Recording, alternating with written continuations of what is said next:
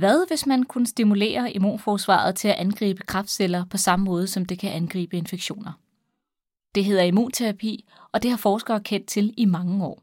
Læge- og Ph.D.-studerende Stefan Holmberg er i gang med både kliniske forsøg og laboratorieforsøg inden for emnet, og ham har jeg inviteret med i studiet i dag for at tale mere om immunterapi. Mit navn er Sidra Butt.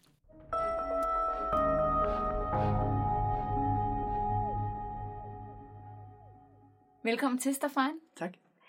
Kan du fortælle kort omkring øh, din baggrund og hvad det er, du laver til daglig? Ja, det kan jeg godt. Jeg er læge og øh, arbejder ude på øh, hematologisk afdeling på Herlev Hospital. Øh, og det har jeg gjort i øh, tre år cirka. Øh, men det sidste år, så har jeg så været involveret i øh, en PhD. Øh, så det, det er også det, jeg gør nu. Så nu forsker jeg fuldtid. Øh, og det er inden for uh, immunterapi for cancer, hvor vi prøver at finde nogle nye uh, behandlingsmuligheder for, for nogle hematologiske kræftsygdomme. Det er jo meget interessant, for når man googler dig, så dukker DTU også op. Og hvis man graver en lille smule dybere, så er der også Veterinærinstituttet, tror jeg også dukker op på et tidspunkt. Mm, det er sjovt. Kan du øh, uddybe, hvordan det kan være, at du har en tilknytning til dem også? Jamen det er... Øh, det har været en lille smule kompliceret at få den her PhD start op, fordi at øh, min øh, vejleder, nu har jeg flere forskellige vejledere, men, men øh, den vejleder, som jeg arbejder tættest sammen med, hun var tidligere ude på Herlev, på det som hedder Center for Cancer Immunterapi. Signe Rikke Haderup øh, hed hun. Øh, og hun, det er jo så, hun er humanbiolog, øh, og så blev hun til, øh, tilbudt en øh, lektorstilling ud på DTU. Så hun tog sit projekt og flyttede ud øh, til DTU, og så øh, fortsatte jeg jo, og det var faktisk før jeg startede, men, men, men hun havde jo stadigvæk sit projekt ude på Herlev, så, så blev jeg tilknyttet det projekt, og, så, og derfor blev jeg også tilknyttet hendes øh, forskningsgruppe ude på DTU. Og den, øh, det institut, som hun er under, det, er, det hedder Veterinærinstituttet. Så, men jeg er ansat på Herlev, og jeg, min PhD går under KU. Men fysisk så sidder jeg mestedels af tiden ude på, på DTU. Okay, så. Ja. Så fik vi det afklaret. Ja. øhm, kan du fortælle, hvad det er, din PhD handler om? Ja, den øh, handler om, som sagt, om, om immunterapi for cancer, hvor vi prøver at finde øh, nye øh, muligheder for at udnytte øh, immunterapi for hematologisk cancer. Og, og der, der, de sygdomme, som jeg arbejder med, det er myelodysplastisk syndrom, og akut øh, myeloid leukemi. Og øh, vi har udviklet et øh, vaccine, som, øh, som rammer nogle øh, øh overflade, celleoverflade øh, antigener, som bliver op, opreguleret, når man giver en, øh, en anden slags behandling, som hedder azacitidin. Det er en, slags øh, hypometylerende behandling, eller epigenetisk øh, terapi kalder man det også for. Når man giver den behandling, så, så er det nogle antigener, som bliver opreguleret på celleoverfladen. Og så har vi så i nogle studier fundet ud af, hvilke som er de hyppigste opregulerede af de her. Og så har vi udviklet et vaccine, som skal prøve at ramme uh, de her uh, antigener, og dermed også uh, kraftcellene. Men den her, øh, lige for at få det helt på plads, Ja. men den her behandling, det er ikke selve vaccinen, eller hvordan? Øh, nej, det er det ikke. Altså det, det er altså den, den hypometylerende behandling, det er noget, som, som er standardbehandling for, for lige præcis den her patientgruppe. Uh, uh, så det får de uh, i forvejen. Og så er det det, at man har fundet ud af, at uh, når de får den her behandling, så sker der også noget med, med, med kraftcellerne. Og så uh, prøver vi at udnytte det ved at give, også give dem et vaccine, uh, som så skal forstærke effekten af, af den hypometylerende behandling, kan man så sige. Okay, så immunsystemet ligesom også kommer til at spille en rolle. Præcis. Men er så den hypometylerende undskyld, behandling, mm. den svækker kraftcellerne på en måde, eller hvordan? Ja, øh, det findes rigtig mange teorier. Altså rent faktisk ved man ikke helt, hvordan det, det virker, men man, man ved, at det virker, og det, det er på baggrund af det, som det er godkendt. Øh, og så findes der rigtig mange teorier for, hvordan det virker. Øh, den øh, teori, som øh, man har haft i, i, i ret lang tid, og som sikkert også er, er rigtig, men det, det er sikkert mange forskellige måder, det virker på. Men, men man har i lang tid troet, at, øh, sådan nogle øh, cancer øh, gener bliver blive øh, genudtrykt i, i kraftcellerne, og at det er derfor, som, som at de øh, begynder at, at blive, øh, forsvinde og blive svækket.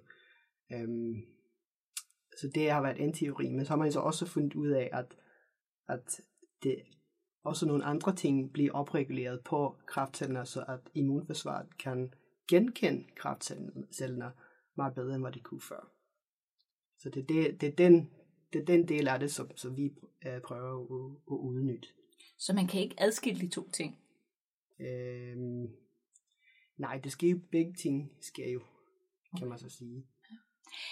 Jeg tænkte lidt, da øh, vi to har jo snakket sammen herinde, og du har sendt mig en masse faktisk ret spændende materiale, ja. blandt andet nogle videoer på YouTube mhm. omkring mm. sådan noget immunterapi for dummies, eller hvad mm. man kan sige. Øhm, men øh, kan du øh, kort fortælle, hvad, hvad er immunterapi, og findes mm. der flere forskellige slags, og hvad er, altså, hvad, hvad er det, man tænker omkring immunterapi? Ja, altså immunterapi er noget, som vi har, altså man har faktisk brugt det i rigtig, rigtig lang tid, og, og prøvet, og altså vi kender jo godt alle sammen vacciner fra, fra de uh, infektiøse sy- sygdomme, um, men man har også prøvet at bruge immunterapi i lang tid for, for forskellige former af kræft, uh, og for eksempel almindelige øhm, øhm, um, um, monoklonale antistoffer, uh, det er jo også en form af immunterapi, hvor, hvor, hvor, hvor um, det kan selvfølgelig have mange forskellige virkninger, men, men principielt så er det jo, at, at den binder til, til øh, kraftcellen, og, og, og dermed så bliver kraftcellen øh, nemmere genkendt af immunsystemet, og kan blive fagocyteret og angrebet af øh, komplementfaktorer øh, øh og, og diverse ting. Øh, men det findes også rigtig mange andre former for immunterapi, og der er det jo selvfølgelig også altså de her øh, vaccine mod kræft. Og det tænker jeg ikke på sådan HPV-vaccine, uh, øh, men, men øh, nogle terapeutiske vacciner, som man prøver at, at finde ud af, uh, hvilke dele af, af kræftcellerne, eller hvilke dele på kræftcellerne, kan blive genkendt af immunforsvaret. Og så prøver man også at give et vaccine, som så skal øh, blive opdaget af, af, eller blive optaget af dendritceller, præsenteret for øh, lymfocyterne, som så skal kunne øh, blive aktiveret og gå ind og dræbe øh, kraftcellerne. Og det har man fået haft øh, øh, meget forskellige resultater med. Man har haft nogle tilfælde, hvor det faktisk har virket rigtig, rigtig godt, og nogle tilfælde, hvor det overhovedet ikke har virket. Øh, så man, øh, man prøver stadigvæk at finde ud af, hvordan kan vi gøre det her, og, og, øh, og hvordan kan vi måske kombinere det med nogle anden form af behandling, for at det faktisk skal, skal virke. Og det har man gjort i, i mange, mange år, prøvet med det her, og man er ikke helt fundet ud af, hvordan, hvordan det skal gøres. Ja, for jeg tænker sådan lidt, at det er jo nærmest, jeg kan ikke lade være med at tænke på sådan noget som personlig medicin, mm. eller medicin i hvert fald, som er skræddersyet til den enkelte patient, fordi kraftceller, det kan godt være, at, at ja, øh, pankreascancer er et adenokarcinom, men mm. cellerne, der er øh, cancerous, hvad jeg vil sige, men kraftcellerne mm. i sig selv er jo forskellige fra patient mm, til patient. Præcis. Og det er, jo, øh, det er jo virkelig det, som er udfordringen i det her. Nogle ting øh, kan godt være fælles mellem de forskellige krafttyper, men, men meget af det, som øh, er jo er faktisk, øh, at man bliver nødt til at finde, finde øh, den personlige del øh, i det, og måske øh, faktisk kigge på kræftcellerne øh, og øh, se, sekventere DNA'et og se, øh, hvilke, hvilke mutationer er det, og, og øh, hvordan kan vi angribe øh, cellen på baggrund af de mutationer. Øh, det kan vi komme tilbage til.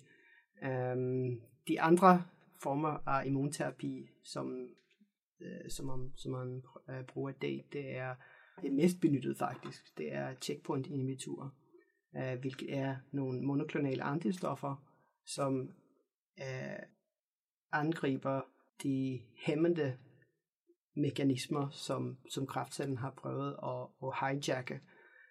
Um, så, så har man nogle monoklonale antistoffer, som man giver til patienten, som så øh, uh, binder sig til de her hæmmende receptorer på kraftcellerne, og, og, og, og det er det, som så kan gøre, at, at immunforsvaret uh, pludselig kan genkende den her kraftcelle og slå den ihjel. Og det har man haft fantastiske resultater med i uh, blandt andet uh, melanom, øh, lungekræft, og det begynder også at komme til rigtig mange forskellige øh, former af kræft. Det var faktisk øh, for kun nogle måneder siden, så blev det også godkendt i Hodgkins lymfom.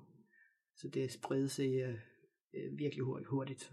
Jeg kunne godt forestille mig, at man faktisk i fremtiden vil bruge det til, til de andre fleste former for kræft. På en eller anden måde. Måske i kombination med nogle anden behandling. Men øh, det er i hvert fald virkelig spændende. Altså rent, jeg sad sådan og tænkte lidt, at rent sådan i forhold til kemo for eksempel, mm. som har en hel masse bivirkninger, mm. og på nogle måder måske også er livsforlængende, på andre mm. måder måske er også forkorter livet mm. hos øh, nogle kræftpatienter. Hvad er fordele og ulemperne ved immunterapi så i forhold til, til det? Ja, hvis man skal tage de her uh, checkpoint inhibitors, uh, som dem, de som er på markedet i dag, det er dem, som hedder Øh, PD1 inhibitors eller PDL1 inhibitors, og så er det også den, som blokerer CTLA4. Hvis man kigger på bivirkningsprofilerne på dem, så øh, så synes jeg, det er meget blødere end, end, end hvad en, en, en god omgang kemoterapi er. Men det har selvfølgelig nogle bivirkninger, og, og, det, og det er noget, som er, selvfølgelig er ret nyt, at man skal gå ind og, og, og vurdere de her bivirkninger, og hvornår skal man så øh, pausere, skal man så give noget Øh, prednisolon for at dæmpe bivirkninger, hvordan påvirker det så behandlingen, og det, det er jo rigtig mange ting, som man er ved at finde ud af nu, hvordan man skal håndtere. Men øhm, ja, men det kan komme mange forskellige bivirkninger. Altså det gør jo det, at øh, man, man overstimulerer jo immunforsvaret på en måde, så, så, så man, kan, man kan se nogle af det her bivirkninger, som man måske øhm, forbinder med øh, autoimmune sygdomme. Øhm, det kan være, ja, det kan være mange forskellige. Hvad med dem, som har sygdomme, som svækker immunforsvaret i sig mm. selv? Altså hvad hvis man er pancytopen, yeah. for eksempel? Ja. Hvad så? Altså, du tænker på, hvis det er forbundet med øh, en, en dårlig øh, ja, prognose. respons. Eller, ja. ja. Det er et godt spørgsmål. Um, altså selv hvor man er i pancytopen, så har man nogle, nogle uh, immunceller, som man kan stimulere, og, og, og, og som også kan, kan, kan um, som, som er brugbare, kan man så sige. Men det er øhm, øh, klart noget, som, som, som man ikke helt præcis ved, øh, hvordan, hvordan man skal gøre med de patienter. Så for eksempel de patienter, som jeg arbejder med nu, der er det faktisk mange, som, som har et, et svækket immunforsvar til at starte med. Øh, men vi mener stadigvæk, at, at, at, at, øh, at man vil kunne uh, inducere et, et, uh, et immunrespons mod, eller, hos de her patienter. Så det, det er ligesom tanken er med immunterapi, det er, at man, at man det er en form for endogen kemoterapi, hvis man kan sige det på den måde. Ja, det kan man næsten sige. Altså, altså det man gør er jo, at uh, man uh, uh, i, i mange former af immunterapi, så, så angriber man jo faktisk ikke kræftcellerne men man siger til sit eget immunforsvar, at øh, de skal angribe kræftceller. Mm. Så, så med checkpoint inhibitors, så siger man jo, så fjerner man bare bremsen for dine, dine T-celler, som er dem, som, som, som kan dræbe kræftceller. Og at de, de må godt øh, løbe en lille smule amok. Mm-hmm. Og det, det virker. Nu fortalte du om, at i din PhD, så fokuserer du på myelodysplastisk syndrom mm. og øhm, akut myeloid leukemi. Mm, kan du fortælle lidt om hver af dem, og hvordan de hænger sammen? Altså myelodysplastisk syndrom er jo, øhm, det bliver ofte beskrevet som, som et forstadie til akut myeloid leukemi. Øh, og det, det er det, øh, fordi at mange af de patienter med myelodysplastisk syndrom, de udvikler øh, akut myeloid leukemi. Men man kan også få akut myeloid leukemi uden at have myelodysplastisk syndrom først. Det kommer an på, hvilke, øh, hvilke mutationer man har i forvejen, sådan, og, og det vil så styre, hvilken, hvilken retning sygdommen vil gå, hvis, det, hvis man får nogle dysplastiske celler, eller hvis man får nogle, nogle meget øh, aggressive, øh, hurtige øh, voksne, eller øh, celler, som deler sig hurtigt. Øh, øh, det, det er mere typisk for en, for en akut myeloid leukemi. Så myelodysplastisk syndrom, det inddeles jo i forskellige grader, så vidt jeg kan forstå. Ja. Kan du fortælle mere, hvordan det er, det er ligesom, man skældner imellem de forskellige grader? Fordi man hører mm. om nogen, som mm. kan leve med det, altså det nærmest er kronisk, Ja. og andre har et meget kortere sygdomsforløb. Hvad er... øh, Man kan sige, at, at i princip alle patienter med myelodysplastisk syndrom, så er sygdommen kronisk. Fordi det er en sygdom, som man ikke kan helbrede med kemoterapi. Og heller ikke med sådan en hypometylerende behandling, så bliver man ikke kureret fra det. Men man kan holde sygdommen ned. Øhm, den eneste kurative sy- øh, behandling, som vi har i dag for myelodysplastisk syndrom, det er øh, en knoglemarvstransplantation. Men det er desværre meget få, som vi kan tilbyde den behandling, fordi de er nødt til at være nogle unge patienter, og, og selv hvis de gennemgår en, en transplantation, så er det mange, der relapser hurtigt. Så der findes ikke nogen rigtig god behandling for den, for den sygdom. Men så er det jo dem, som har måske en lav risikosygdom, hvor man måske ikke har så mange cellelinjer, øhm, som er påvirket, øh, hvis de kun måske har en lille smule anemi, øh, og ikke noget andet, og de har ikke nogen øh, mutationer, som er forbundet med, med en, en, en, en, en dårligere prognose, så behøver det ikke have nogen behandling. Så, så, kan, så kan man bare øh, kontrollere dem hver halve år eller, eller oftere. Og så, og så er det dem, som, som måske har mere anemi, som er nødt til at komme til at få tra- øh, transfusioner, som måske har en lidt mere høj risikosygdom. Og så er det så dem, som har nogle mange mutationer i deres kraftceller, og som øh, måske har påvirket alle tre cellelinjer, og, og som, som vi så kalder for, at, at de har en høj risikosygdom. Og det er dem, som, som man øh, kan tilbyde behandling med det her, det her hypometylerende stof. Så for dem er det standardbehandling. For de andre øh, findes det ikke nogen behandling for øh, i dag. Så venter man bare og, og, og kontrollerer og holder øje med dem. Når du siger cellelinjer, kan Ja. du så kort uddybe, hvad du mener Ja, med det? cellelinjer, øh, det taler man meget om i hematologien, at man har tre cellelinjer. Det er jo så trombocyterne, og så har du dine erytrocytter, og så har du dine leukocytter. Så det røde, det hvide og, og så pladerne. Mm. Det er de tre cellelinjer, som man have, have påvirket. Der er jo en måde, at de her, øh, både de her monoklonale antistoffer og øh, immunsystemet kan genkende de her kraftceller på. Og der er jo nogle overflademolekyler, mm. Mm. som man ligesom øh, lægger vægt på, eller i hvert fald prøver at, at finde ud af, mm. Mm. hvad karakteris, altså de overflademolekyler, der er karakteristiske for kraftcellerne. Mm. Mm. Kan du fortælle mere om dem? Ja, det kan være, det kan, dem kan man dele ind på, på forskellige måder, øh, når man taler om det her overflade antigener på, på kraftcellerne. Dem, som jeg arbejder med i øjeblikket, er dem, som man kalder for shared antigens. Det er nogle antigener, som, som, som man kan finde på hos forskellige personer, øh, og også øh, forskellige krafttyper. Der er det nogen, som kaldes for cancer testis antigens, som faktisk ikke har noget at gøre med, med, med testikelcancer. Uh, men det var der, som man fandt den første gang, så derfor hedder det det. Men man finder dem også i, i rigtig mange andre forskellige kraftformer. Uh, øh, og det er nogle antigener, eller nogle gener, som, som, som normalt er metyleret, altså lukket.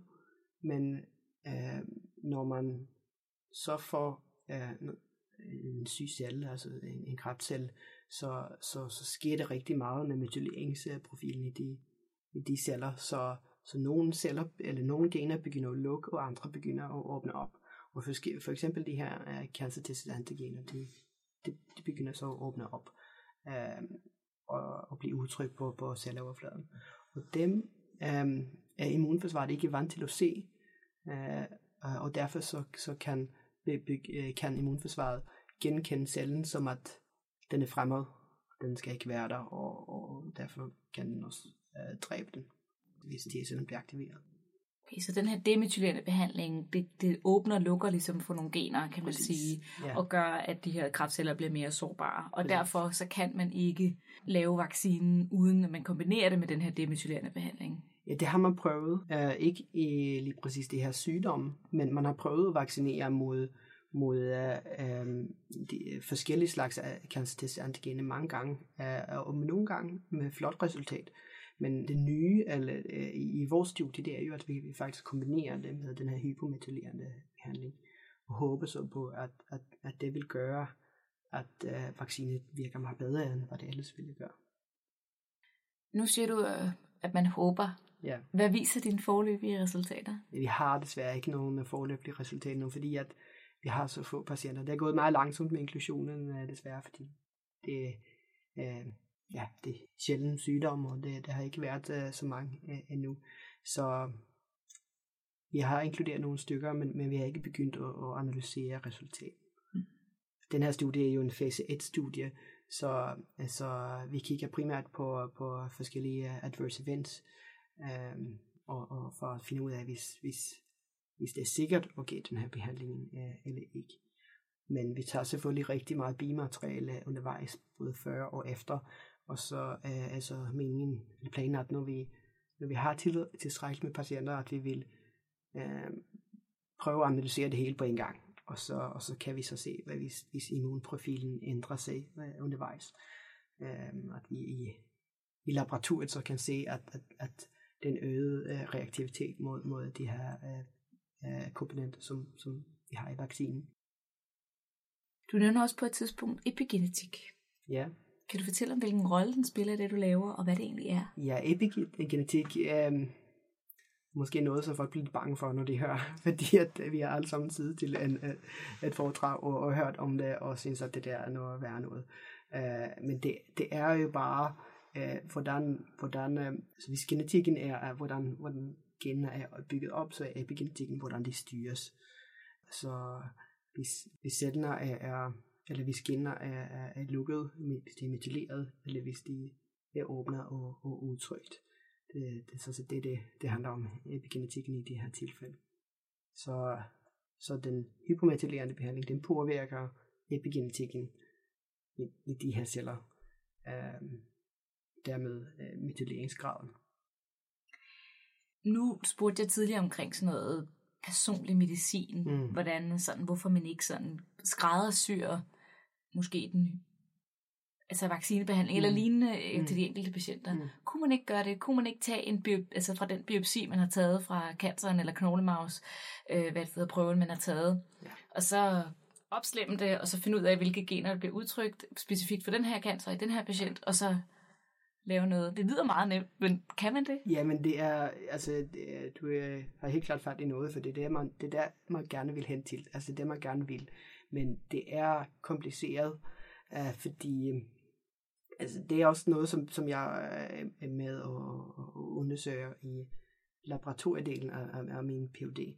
Øh, så prøver vi at finde ud af, øh, hvilke mutationer er der i, i den her kræftcelle, og hvilke mutationer bliver så til en, en, øh, en protein, som bliver udtrykt på overfladen af cellen, og hvilken af de her kan så blive genkendt af, af immunforsvaret, fordi at øh, det, man kalder det for neoepitoper, øh, fordi det er noget, som øh, er kommet fra en mutation, så det neo, det er nyt, og dem øh, har man rigtig mange af, hvis man har kræft, specielt hvis man har øh, lungekræft eller melanom. Ikke lige så mange i hematologiske sygdomme, men, men i hvert fald i, i lungekræft og melanom. Og øh, den måde, som vi gør, gør det på, er så, at vi, øh, vi finder de her mutationer, og så øh, har vi nogle bioinformatikere, som, som hjælper os med, med nogle logaritmer, øh, hjælper os med at sige, de her og de her og de her mutationer er nok sandsynligvis dem, som, som kan blive genkendt af immunforsvaret. Og så er det så op til os at prøve at teste det i labbet, hvilke af de her er faktisk øh, immunogener. Og det gør vi ved, at vi, øh, vi laver nogle øh, peptidsekvenser, som øh, vi sætter fast på MHC-molekyler. Og så har man så et, et, et, et stort bibliotek med, med forskellige peptidsekvenser, som er siddet fast på forskellige MHC-molekyler, og så sætter vi det, vi kalder for en, en barcode, en DNA barcode, fast på de her MHC-molekyler, så at man ved, hvilken øh, peptidsekvens hører sammen med hvilken øh, barcode. Og så putter man det hele sammen med, med, med blod fra patienten, og med nogle øh, fluorescerende stoffer, øh, og så kan man sortere øh, de, øh, de peptid MHC-komplekser, som øh, binder til en, øh, T-cellereceptor. Og så sorterer man dem, og, og, og så bagefter, så, så kan man så amplificere de her øh, DNA barcodes med øh, hjælp af PCR, og så derefter sekventere materiale, du har tilbage. Og så er det så meningen, at kun dem, som har uh, reageret med T-cellen, er tilbage. Altså kun de, uh, så kan man så se bagefter, uh, jamen, uh, hvilken barcode var det så, når man kigger tilbage. Hvilken, hvilken peptidsekvens var det, som, som, som reagerede med T-cellen. Så på den måde kan man finde ud af, hvilken af alle de her tusind forskellige uh, uh, mutationer er det, som, som vi skal gå efter. Og så når man har det resultat, så vil det være meget spændende at, at, at, at lave måske et vaccine eller nogle andre former af immunterapi på det. Og det gør man jo egentlig allerede. Der er jo nogle, mm. altså visse former for cancer, hvor det første man gør, det er at finde ud af, jamen, er der i hvert fald en specifik form for mutation, som mm, præcis. vil gavne øh, den her patient, ikke? Ja, præcis. Ja, rent behandlingsmæssigt. Præcis. Ja. Men, øh, men det er også det er folk, som, som prøver nu uh, rundt omkring i verden at lave sådan nogle neoepitope uh, hvor de bruger en lignende metode, som jeg, som jeg lige beskrev, uh, og så uh, finde ud af, hvilke uh, mutationer er det, som, som kan blive genkendt af immunforsvaret, og så, og så prøver man at angribe dem. Mm. Og det, det tror jeg vil være uh, rigtig, rigtig spændende i fremtiden, og, og, og, og se, hvordan det virker nu er det faktisk meget interessant, og nu det er jo meget sådan en sådan noget foregår i laboratoriet, kan man sige. Og, man ja. kan, og så siger du også samtidig, at, at det tager noget tid at rekruttere de her patienter til den her vaccinebehandling, mm. efter mm. de har fået den øh, demisylerende behandling. Præcis. Så din PhD er jo faktisk delt op i to dele, kan man det sige. Det er helt klart. Ja. Så du arbejder du har både en laboratoriedel, som du jeg tænker, jeg tænker, du bruger det meste af din tid på det måske, og så er der noget af det, der er klinik, eller hvad? Ja, det, sådan er det. Altså, det er uh, største del af tiden, lige nu i hvert fald, så er jeg ude på, uh, på DTU, uh, og, og forbereder de her eksperimenter. Um, men så er jeg måske en eller to dage om ugen ude på, på hospitalet, og, og ja, og, og planlægger, at vi skal modtage de her patienter. Så det er lidt bare når vi har flere patienter kørende, så, så bruger jeg mere tid derude, og ellers er det uh, laboratoriedelen, det fylder. Hvordan, hvordan er det som læge, at, uh, at du også har fået sådan en laboratoriedel i din ja, forskning? det er sjovt, synes mm. jeg. Altså det er um, helt klart noget, jeg var nødt til at, at, at vende mig lidt til, fordi at i den forskningsgruppe, som jeg er i ude på DTU, der er jeg den eneste læge, og så er det um, ja, mange uh, humanbiologer og, og, og og andre øh, sådan ikke-kliniske speciale, som, som, som laver PhD og, og postdoc, og de er jo super kompetente, når det kommer til det her laboratoriearbejde og, og um, analysere grafer og, og alt det skal til, som skal til. Ikke? Øh, og det kunne jeg godt mærke i starten, at øh, hold op, det, det var noget, som, som jeg ikke kunne, kunne, kunne lige så godt i hvert fald. Så, men, men nu øh, begynder jeg at også kunne være, kunne være med til de, til, til i hvert fald.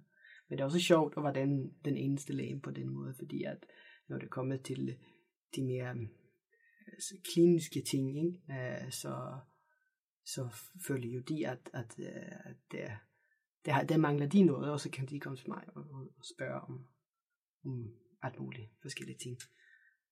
Så det er, det er, ret, det er ret sjovt, faktisk. Mm. Det er, jeg synes, det er rigtig spændende, at man ligesom sådan, ja, den der lidt tværfaglighed. Jeg har mm. også talt med nogle andre øh, undervejs, hvor der er en, der var på Veterinærinstituttet for eksempel, og havde mm. noget der, kørende mm. der, og den, som også var læge og mm. menneskelæge. Ikke? Altså, og du mm. ved, det er sådan, det er sådan, man, man får lidt begge veje, kan man ja. sige.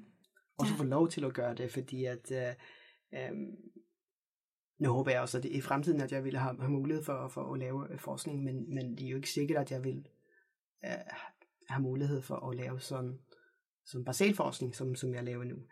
Uh, så det, det er meget fedt at få, få den del også, og forståelse for det, så at man, mm, man vil være i stand til at kunne, kunne lave bedre translationel forskning i, i fremtiden, og har samarbejde med, med forskellige um, partnere. Og man kan jo egentlig også godt se flere muligheder i det. Altså ja. hvis man har arbejdet med det og set, mm. hvad man kan gøre, hvad man kan klippe rundt Præcis. i, og det ene og det andet. Øh, det, altså, jeg som kliniker kan jo slet ikke forestille mig, hvad man kan lave et laboratorie i princippet. Jeg tænker jo stadig western blots nærmest, ikke? Eller sådan, mm. hvor man er jo kommet meget længere end det, mm. øh, med hensyn til rigtig mange ting. Ikke? Ja. Så det øh, synes jeg er vildt fedt. Du sendte mig også en kastustik fra øh, New England Journal of Medicine. Kan du fortælle mig, hvad den betyder, og hvad, hvorfor du har sendt mig den? Ja, men den sendte jeg, fordi at, at øhm, fordi en meget kendt kasuistik. Øh, og det er, uh, den er fra 2015, hvor de er i gang med at prøve øh, kombinationen af to forskellige checkpoint inhibitors. Øh, den som, som angriber øh, PD1 og den som angriber CTLA4. Uh, og de har begge to uh, vist uh, ret gode uh, resultater, men så vil du se, hvad, hvad, hvad det hvad som skete, hvis man kombinerer dem, hvis, det så, hvis man så kunne få Kan du, huske, med. kan du fortælle mig en gang til, ja. hvad PD1, PD1? PD1 er, er en, en, en hæmmende molekyle, som sidder på, på øh, øh, din, øh, din T-celler og andre immunceller, som binder til PDL1, som sidder på kraftcellerne. Og det er den mekanisme, som, som kraftcellerne hijacker og begynder at opregulere PDL1 for eksempel. Ikke? Uh, og det gør, at, at din, din T-celler, som skal genkende og, og angribe kraftcellen, det vil ikke være stand til at gøre det, fordi at den møder den her hæmmende mekanisme. Så sidder man en bremser på, på, uh, på de her molekyler, og så pludselig så, eller man fjerner bremsen, kan man så sige, så, og så pludselig kan, kan øh, T-cellen faktisk angribe kræftcellen. Og når man kombinerer de her to i, i, i, i det studie, som det var i gang med, så, ja, så, så, så er det en kvinde, der, der har meget, øh, et meget avanceret øh, melanom øh, med en kæmpe, kæmpe tumor i abdomen, som, som ja, man kan se den sådan uden for huden, at den, den sidder under, under hendes ene bryst. og så giver de hende et skud af, af de her to forskellige checkpoint inhibitors. Og så når hun kommer tilbage en måned senere, så så er det helt bare væk. Og det er bare et kæmpe hul tilbage. Øh, og, og jeg synes, det er meget talende, fordi at øh, det har jo, de har jo faktisk ikke angrebet kraftcellen, eller elkraft, øh, tumoren på nogen måde, men de har sagt til immunforsvaret, at I må godt gøre jeres arbejde. I må godt angribe kraftcellen. Og, og på en måned, så, så bliver det her helt bare fjernet. Nu er det jo ikke alle, som reagerer så hurtigt eller så godt. De er mange, der faktisk overhovedet ikke reagerer, men måske kun får bivirkningerne. Det er jo heller ikke godt. Men, øh, men det viser bare, hvilken potentiale det kan være i, i den slags øh, behandling. Kan man, nu kan jeg ikke lade være med at tænke, fordi du, du øh, lavede også en parallel tidligere til infektionsmedicinen, ja. eller i hvert fald øh, vacciner mod mm. virer og så bakterier osv. Øhm, nu er det faktisk mere med hensyn til behandlingen. Der er jo nogle bakterier og, og så videre kan jo for eksempel udvikle resistens. Mm. Kan kraftceller udvikle resistens på ja, den måde? det kan de. Og det gør de jo mod, også mod kemoterapi. At man bruger det, øh, og så dræber man måske 99% øh, af alle celler. Og så er der en lille celle tilbage, som er resistent mod, mod den behandling, og, øh, og så begynder den at vokse op igen, øh, og dele sig og dele sig, og så er den resistent mod den kemoterapi, du lige har fået. Øh, det men det er vel tilfældigt, at den er resistent, eller hvordan? Ja, men det er jo øh, sådan darwinistisk, kan man sige. Ikke? Altså, det er jo naturligt udvalg af, af de her kræftceller, at du, det, er, det er altid nogen, som, som måske er resistent i forvejen, og så dræber man alle de andre, og så er det en tilbage, som er, som er resistent. Så det, det, det, det fungerer på den, meget på den samme måde som, som antibiotika. Og sådan kan det selvfølgelig også være for, for immunterapi. At, at, øh, at kræftcellerne kan snyde øh, immunforsvaret. Selvom det prøver at, at, at stimulere immunforsvaret, så er det bare ikke nok. Men så er det heldigvis sådan, at man kan prøve forskellige slags immunterapi, for det findes rigtig mange forskellige slags. Og den, som vi faktisk ikke har talt om endnu, det er det, som hedder CAR T-cell therapy, hvilket er noget meget spændende. Øh, det er nemlig, det, det er helt sci-fi. Øh, det er der, hvor man tager nogle, nogle T-celler ud fra, fra en patient, og så øhm, modificerer man dem ved, at man, man, man, øhm, man fjerner TSL-recepten, eller man behøver ikke fjerne den, man kan lade den hver dag også, men, men man kan putte en, en ny receptor ind, som fungerer som en T-cellereceptor. Men i stedet for, at man har den T-cellereceptor, som cellen har i forvejen, så får den så en, øh, en receptor, som, som mere minder om et monoklonalt antistof. Og det betyder, at du kan, du kan designe den ja, præcis som du, du, du selv vil, øh, og, og kan øh, Øh, få den til hvad som helst. Det, så behøver, behøver T-cellen nemlig ikke at binde til en, en, øh, en øh, MHC-molekyl. Det kan være en hvilken overflade øh, markør, som, som, som du gerne vil. Det, som man bruger i dag øh, mest, det er øh, mod CD19 øh, øh, i CLL og, og øh, akut øh, lymfoblastær leukemi hos børn. Der har man brugt det øh, og har nogle super flotte resultater, hvor man måske har nogle små børn, som har, har fået øh, øh, rigtig meget øh, behandling og transplantation for sin leukemi, øh, og så giver man dem den her øh, immunterapien, hvor man øh, tager nogle T-celler ud fra dem, man øh, øh, transfekterer dem, så de får en, en, en, en ny receptor, som kan angribe CD19 i stedet, og så dyrker man cellerne op, så man får rigtig mange af dem, og så giver man dem tilbage til, til, til patienten. Og så, og så går det ikke lang tid, før de er, før, de er raske igen. Og det virker, tror jeg, jeg tror det er 80% af, af patienter af den slags. Og CD19, er det så? CD19 er en, en, en, en markør, som findes på B-celler. Og ALL, det er jo en B-celles sygdom, og de har næsten altid CD19 tilbage.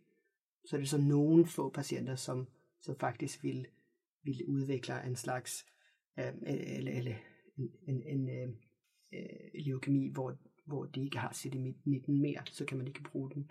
Men det er i hvert fald måder, som, som man kan, hvis det ene ikke virker, jamen så må man prøve at gå rundt der og bruge noget andet i stedet, og også kombinere forskellige slags øh, immunterapier vil nok være, være det, som det man vil gøre i fremtiden. Problemet er bare, at det er så vildt mange forskellige stoffer nu. Det er, det er rigtig mange, som er blevet godkendt i, i forvejen, men det er utrolig mange, som er på vej. Og de virker alle sammen sådan ret godt, når det er alene. Men, men det man gerne vil, er jo at kombinere dem, så man får den helt rigtige cocktail for den helt rigtige patient. Og det, det er helt sikkert individuelt, øh, hvilke stoffer, som man så skal kombinere for ja, nogle patienter. Og øh, det tager jo rigtig lang tid at lave et, et klinisk forsøg, og man skal have mange patienter igennem, så, så det er det, som er udfordringen lige nu, øh, synes jeg, er, at øh, vi har så mange stoffer, og vi vil gerne kombinere dem, og det er svært at få nok med patienter til at gøre det. Og man ved, man ved jo ikke, om man kan kombinere dem formentlig ja. også, og hvad, mm. altså, hvad, og hvad bliver bivirkningsprofilen? Så Præcis. er der nogen, der hæmmer den ene med den anden, ja. og øh, gør man patienten en bjørnetjeneste ved at kombinere to, i stedet for kun at give en, mm. og ja. Så det, og det er jo der, som det laves jo rigtig mange musestudier for eksempel, for, for at prøve at finde ud af det her, før man tester det i mennesker. Uh, man kan bare komme så langt med musestudier, men det bliver nødt til at prøve det i mennesker, hvis det er noget, som man vil vide, hvis det virker eller ikke. At, at det lyder ikke så billigt, sådan noget. Hvad, hvad er, hvad er, altså det er jo, noget andet er selvfølgelig udviklingen af det, men mm. det er jo, det er jo pænt kostbart, ja. altså at behandle øh, med immunterapi, kan jeg forestille mig. Ja, det er det også. Øh, nu kan jeg ikke huske, hvor meget det koster, men, men, men de her checkpoint inhibitors, for eksempel, de er, de er ret dyre. Øh, og, og, og specielt fordi, at øh, man skal bruge det i lang tid. Og øh, så, så ja, det koster rigtig mange penge. Og når, når også de her CAR T-cells bliver godkendt til behandling, så vil det også være utrolig dyrt. Det, det kan man ikke undgå, øh, tror jeg. Indtil videre, øh, så er det jo kun øh, forskningsforsøg, og så er det jo ikke nogen, som betaler så betaler i hvert fald ikke klinikken øh, penge for det. Men så snart det bliver godkendt, så, så er jeg bange for, at det bliver rigtig, rigtig dyrt. Og det er, det er, det er rigtig mange, altså jeg er også bekymret for det. Øh, det er rigtig mange, det er, hvordan skal vi, hvordan skal vi håndtere de udgifter, men, men det er ikke rigtig mit bord. Jeg, det det, må Fuldstændig. Det, ved du hvad, det tør politikerne ikke engang røre ved. Altså, Ja, det er det er jo en altså, hot potato, eller hvad Mm. man kalder det. Ikke? Og, Mm. og du ved, man sidder lidt som kliniker og, i, hver dag, og især også i, et, i det hematologiske speciale, eller i hvert fald Mm. de onkologiske specialer, hvor Mm. man arbejder med folk, som altså, hvor man ved, at der ligesom er en slutdato snart, eller Mm. øh, i hvert fald ikke, så står man der og tænker, okay, hvad, hvordan skal man prioritere det her? Mm. Øhm, og det ved jeg godt, du ikke ved noget om, og det kan vi jo heller ikke udtale os om, men, men det er sådan lidt... Øh, altså, man kan jo godt forstå for eksempel med den immunterapi, du nævnte, hvor det hovedsageligt er børn, øh, der bliver behandlet, så kan man sige, okay, cost-benefit, Mm. det er børn, som kan blive fuldstændig helbredt, eller i hvert fald få forlænget deres liv mange, mange år, Mm. hvor, hvor de får det her hele tiden. Ikke? Og så siger man, okay, men hvad så med det ulcererende malign på en, der er 95 år og ikke har nogen særlig højt funktionsniveau, skal man så også til at smide Ja, immunterapi efter hende. Ikke? Ja. Altså, så jeg synes, det er meget interessant. Og, det, Ja. og problemet er jo også lidt, man kan ikke sætte grænser, hvis man ikke forstår, hvad det Mm, er, at mm. vi laver. Ikke? Mm. Og der er det jo super vigtigt, at, at man har nogle dygtige klinikere, som også er rigtig gode til at tale med patienter og pårørende og, og, og afstemme forventninger. Og, og, og, og det synes jeg, øh, det synes jeg, det synes jeg, jeg har nogle gode erfaringer med, i hvert fald øh, ude på, på Herlev, at folk er, er gode til at, at, at, at, at snakke om de her ting. Øh, også med, altså det er ikke sådan, at man snakker med, med, med patienten om, hvad tingene koster overhovedet ikke, men, men, men, men snakker om, hvad, hvad, hvad, hvad, hvor, vil, hvor, hvorhen hen vi gerne, øh, hvad, hvad, hvad er formålet med, med det her, for eksempel. Øh, og det er vigtigt at snakke om, fordi at ja, alting har jo bivirkninger, det har vi jo talt om, og, og, og hvis man har rigtig, rigtig lavt funktionsniveau, er det så er det værd at udsætte nogen for, for noget, som er, er potentielt er meget skadeligt, for eksempel. Mm. Så det er noget, som vi bliver nødt til at tale om. Fuldstændig, og ja, i talsætte og, Ja. og forstå på en eller anden måde. Ikke? Ja. Øhm, nu nævnte du, og nu kan jeg ikke lade være, for jeg ved godt, du, du nævnte det helt i starten, du nævnte HPV-vaccinen. Ja. Øhm, og det er jo, altså, det er jo ligesom en blanding af den infektiøse og den Mm. altså, sådan rent onkologiske Mm. øh, behandling. Det er jo en virus, man ligesom vaccinerer imod, ja. som kan potentielt udvikle, eller sådan, ja. udvikle cancer. Øhm, og det er jo så livmoderhalskræft. Mm. Øhm, hvad tænker sådan en som dig, der forsker i en kraft, eller i en kraftvaccine, kan man sige, Mm. om responsen på en anden kraftvaccine, indirekte kraftvaccine, kan man sige. Hvad tænker du om det?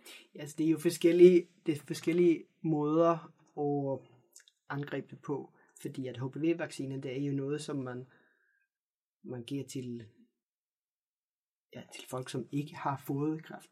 Det er jo, det er jo som, som den vaccine, som vi kender fra, ja, som de mest almindelige vacciner, som, som vi bruger i dag, øh, som skal forebygge sygdommen. Den, som øh, vaccine, som vi bruger ude på, i klinikken nu, øh, med, øh, det kræftvaccine, som vi udvikler, det er jo en, en terapeutisk vaccine, som, som skal forstærke et immunrespons mod sygdommen, når sygdommen er opstået. Så øh, det ville selvfølgelig være meget smartere, hvis man kunne give en, en kræftvaccine, øh, før det var opstået. Øh, men det tror jeg ikke øh, rigtig ville være muligt for, for den slags sygdom, som jeg arbejder med nu, fordi at øh, det er en sjælden sygdom, og det vil, det vil i hvert fald være rigtig, rigtig svært. Ja, det er også to forskellige principper, kan man Ja, sige. ikke? Jeg tror er bare, at øh, altså, det, det er nærmest lidt sådan, det gør lidt ondt i hjertet, at, det, at den vil, HPV-vaccinen ville måske få større opbakning, hvis Mm. mm. det var til kvinder, der havde kræft, Mm. mm. end inden. Altså, det er næsten helt... Øh, altså, for dig vil tanken jo være... Øh, altså, Mm. det, er sådan, det synes jeg også er, er, lidt, øh, er lidt spændende i hvert fald. Men det er også spændende med øh, livmoderhalskræft, øh, og øh, som, som er resultat af, af HPV, øh, fordi det, det er også rigtig meget forskning i, øh, hvis man kan angribe øh, de her HPV-markører, øh, når de faktisk har fået sygdom med forskellige former af immunterapi. Det forsker man også rigtig meget i nu. Øh, og forhåbentlig så vil man kunne gøre det. Uh, men jeg kender ikke nogen konkrete studier, hvad det viser. Men jeg ved, at man kigger på det i hvert fald. Det kan være, at øh, den nuværende storm imod vaccinen har gjort, at man så tænker, nå, men så må man jo hellere bare ja, gribe det fra et andet, ja. fra en andet punkt i hvert fald, hvor folk ja. ikke rigtig kan... Ja, det kan godt være. Men øh, jeg ved ikke, altså det er vel mest i, i Danmark, som den her storm har... Ja, det er så rigtigt nok. Ja, jeg ja. tror ikke, altså hvis man kigger i USA for eksempel, tror jeg slet ikke, det har været så stort, vel? Mm-hmm. Det er rigtigt nok. Det er rigtigt. Du skal have tusind tak for din tid. Ja, selv tak. Tak for at jeg fik komme.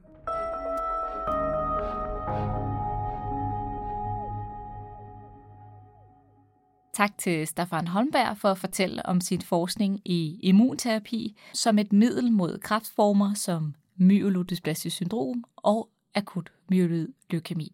Ugeskriftet går på sommerferie og er tilbage igen efter sommeren med mere videnskabeligt indhold. Husk at abonnere på iTunes eller din favorit podcasttjeneste. På genhør.